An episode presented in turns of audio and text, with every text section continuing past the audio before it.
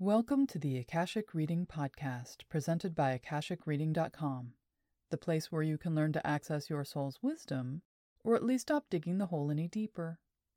I'm your host, Teri Uktena, and today we'll be discussing who and what your higher self is, what they do and don't do, and how you can connect with this aspect of yourself consciously.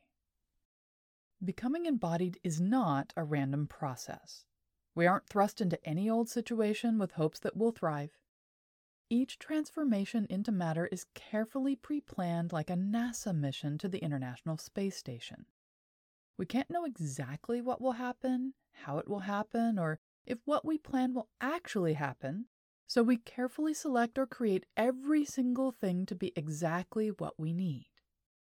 We also put a multitude of contingency plans in place to deal with what might go wrong, as well as setting things up to minimize the margin for error.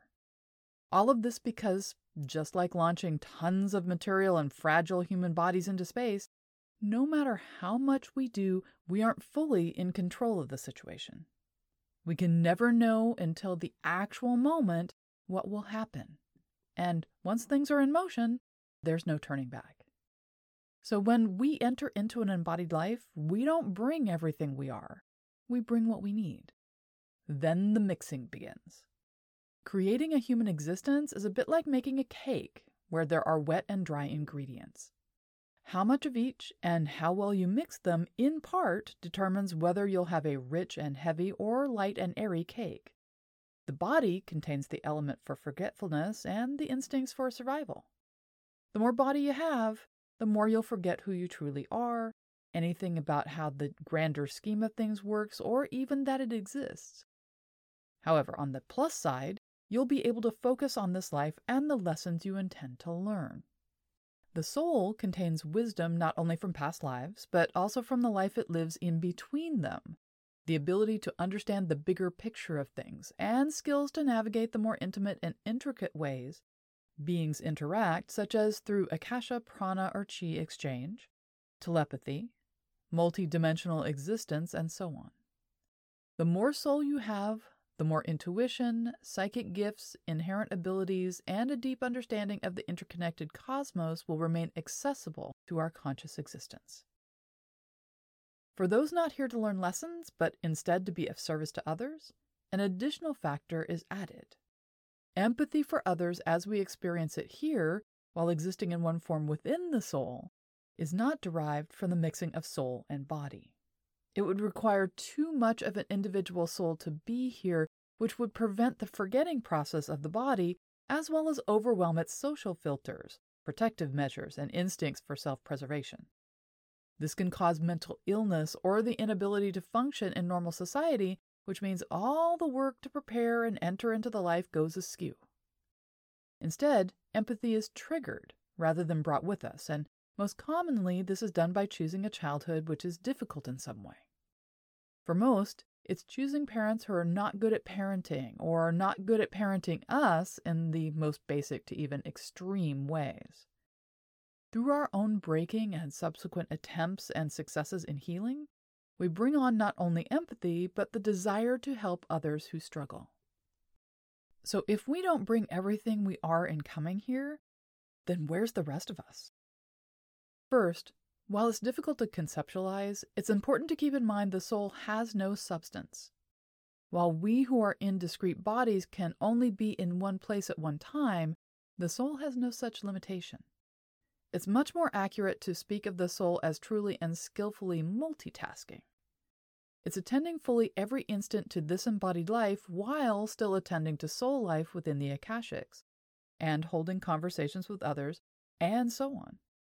However, to discuss the nature of the soul and all of its various aspects this way can become a very dry, precise, and academic exercise so instead, I'll be referring to the soul in ways which are more experiential and make sense to us from our point of view.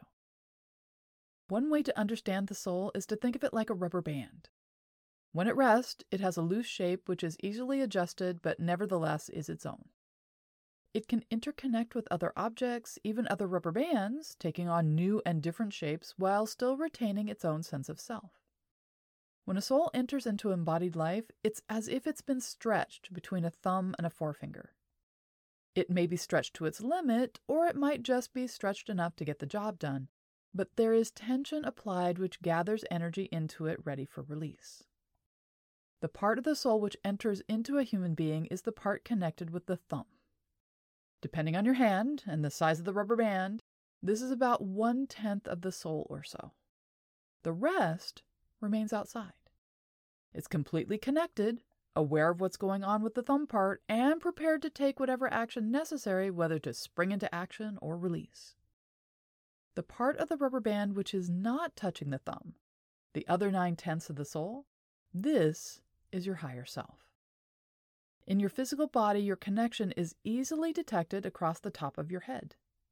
Placing your hand on the top of your head not only puts your hand into the universal Akasha flow, but connects you consciously with the filter barrier which keeps your consciousness within linear time and keeps the universal now outside of it. The term higher self is relatively vague for most people. It's one of those things referred to without really being defined and can mean a great many things depending on the context. Some think of it as another name for their concept of soul, which is imagined to be a small atom somewhere hidden in the body. The soul can seem as the engine which allows us to live, but for all other practical purposes is not involved with embodied life. Others see the higher self as a perfect version of the individual, somewhat like Plato's notion of the perfect form for each thing. His theory of form supposed that beyond embodied life there were the essential forms from which all things derived, like the perfect all encompassing chair, which was the model for all chairs which have or will ever be. Others think of the higher self somewhat like the most powerful and wise guide or angel we can have. It knows more than anyone else about us and our lives, so if we could just listen well enough or contact it somehow, the wisdom would lead us to a perfect solution for any situation.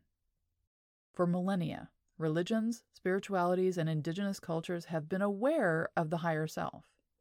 It's most often described and referred to as if it's a separate self or a part of us which is disconnected from this life, hovering over us like an angel providing wisdom if we're willing to listen. This is in part because for most people, the point of embodied life is to ignore the higher self aspect of themselves and focus on lessons to learn, experiences to have, and life to live. Knowing about or having a conscious relationship with the unembodied aspect of themselves would interfere with these goals. However, our higher self is a connected part of us, which retains our wisdom, experience, and understanding of the bigger picture concerning all of existence, and so speaks from a much deeper understanding of any given situation we're in. Because of this, and the fact we're living out an embodied experience, which is radically different from our normal existence, our experience of this aspect of ourselves can be as if it's a separate entity altogether. Like a guide or an angel, it can seem as if this being is looking out for us and attempting to guide us through life in those brief moments when we're able to recognize something beyond our physical reality. In actuality, our higher self is very much looking after us, attempting to support us through our sojourn as a human being, loving us through every moment, and providing guidance as needed. While this aspect of the soul is completely aware it's involved in an embodied life in linear time, experiencing complete interconnectedness with other embodied beings in a web of life which is finite and even the finiteness of a lifespan, it maintains itself outside all of this process. Think of this somewhat like sitting on the edge of a swimming pool with your legs over the side. Doing this, you're completely aware your legs are in the water, experiencing the water's feel, temperature, and the buoyancy it provides, while at the same time you are not in the water. The majority of you is sitting on relatively dry land experiencing normal gravity with the air on your skin. Due to the nature of embodied life where we're meant to ignore or even forget this duality, it can feel as if our higher self is a small, distant, and distinct entity. It can seem as if we need to seek it out or Find some special means of connecting because the separation between the experience of each now in linear time is so very different from the ever now of timelessness, they can seem like different universes. As for the higher self being a more purified version of our embodied selves, there's some truth to this. The portion of us which remains in the Akashics free of linear time is also free of the forgetting necessary for us to live an embodied life.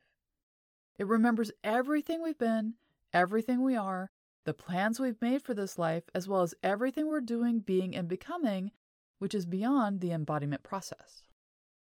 In fact, it's often continuing to study, be of service, and interact with others while we're here, just as we can have our legs in a pool while at the same time reading a book, holding a conversation, texting, and taking phone calls. Our higher self is involved in the logistics of being embodied. It's the conduit through which Akasha or life force flows into us. The universal flow, which enters into our crown chakra, comes directly through our higher self to us. At the same time, our higher self is receiving all of the experience and becoming which we achieve in this life, processing it as it flows out of our crown chakra and into the Akashics. This is in part how each instant of our life is recorded in our soul book. It's incorporated into our essential self in real time. When working with beings either in the Akashics or here, it can be confusing trying to figure out who we're speaking to or who's providing what wisdom when.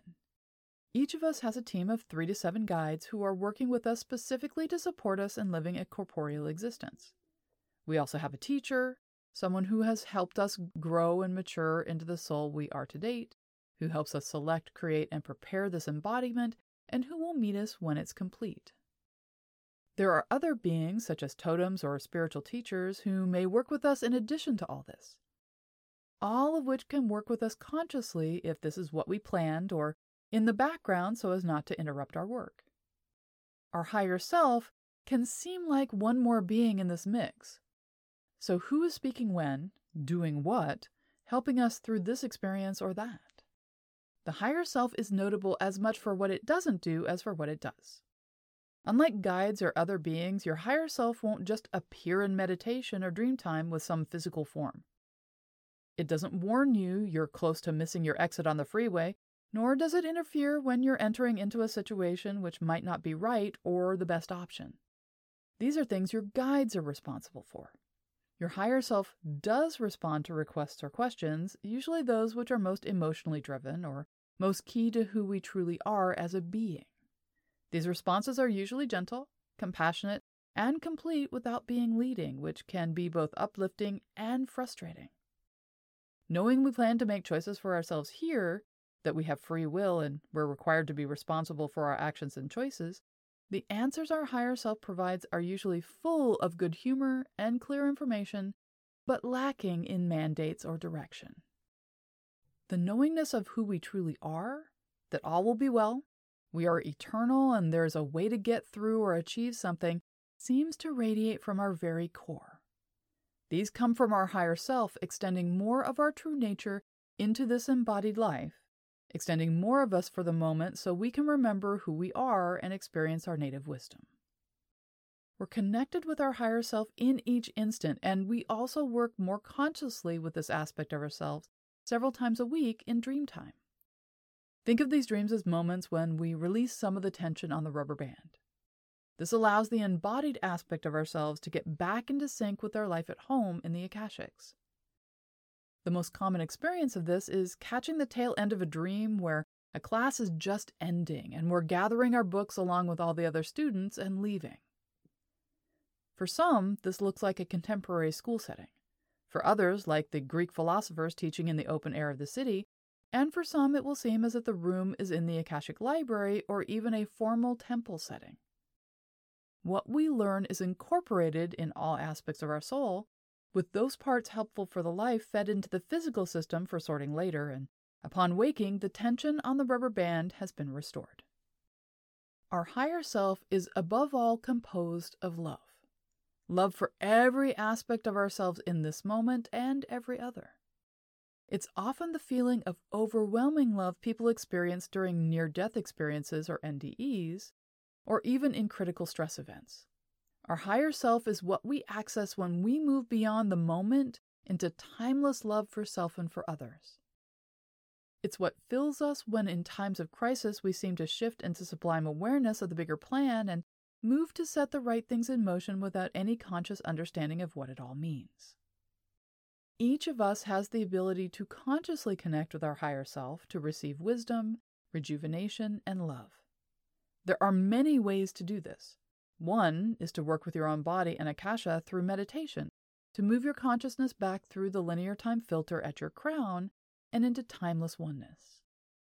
I have a higher self meditation on my website, which you can use to guide you through the process. You can download it from my freebies page, and I have a link to it in the podcast description. And that's all the time we have this week. If you're interested in knowing more, check out my website, akashicreading.com. If you're enjoying this podcast, please consider supporting it by subscribing on Patreon.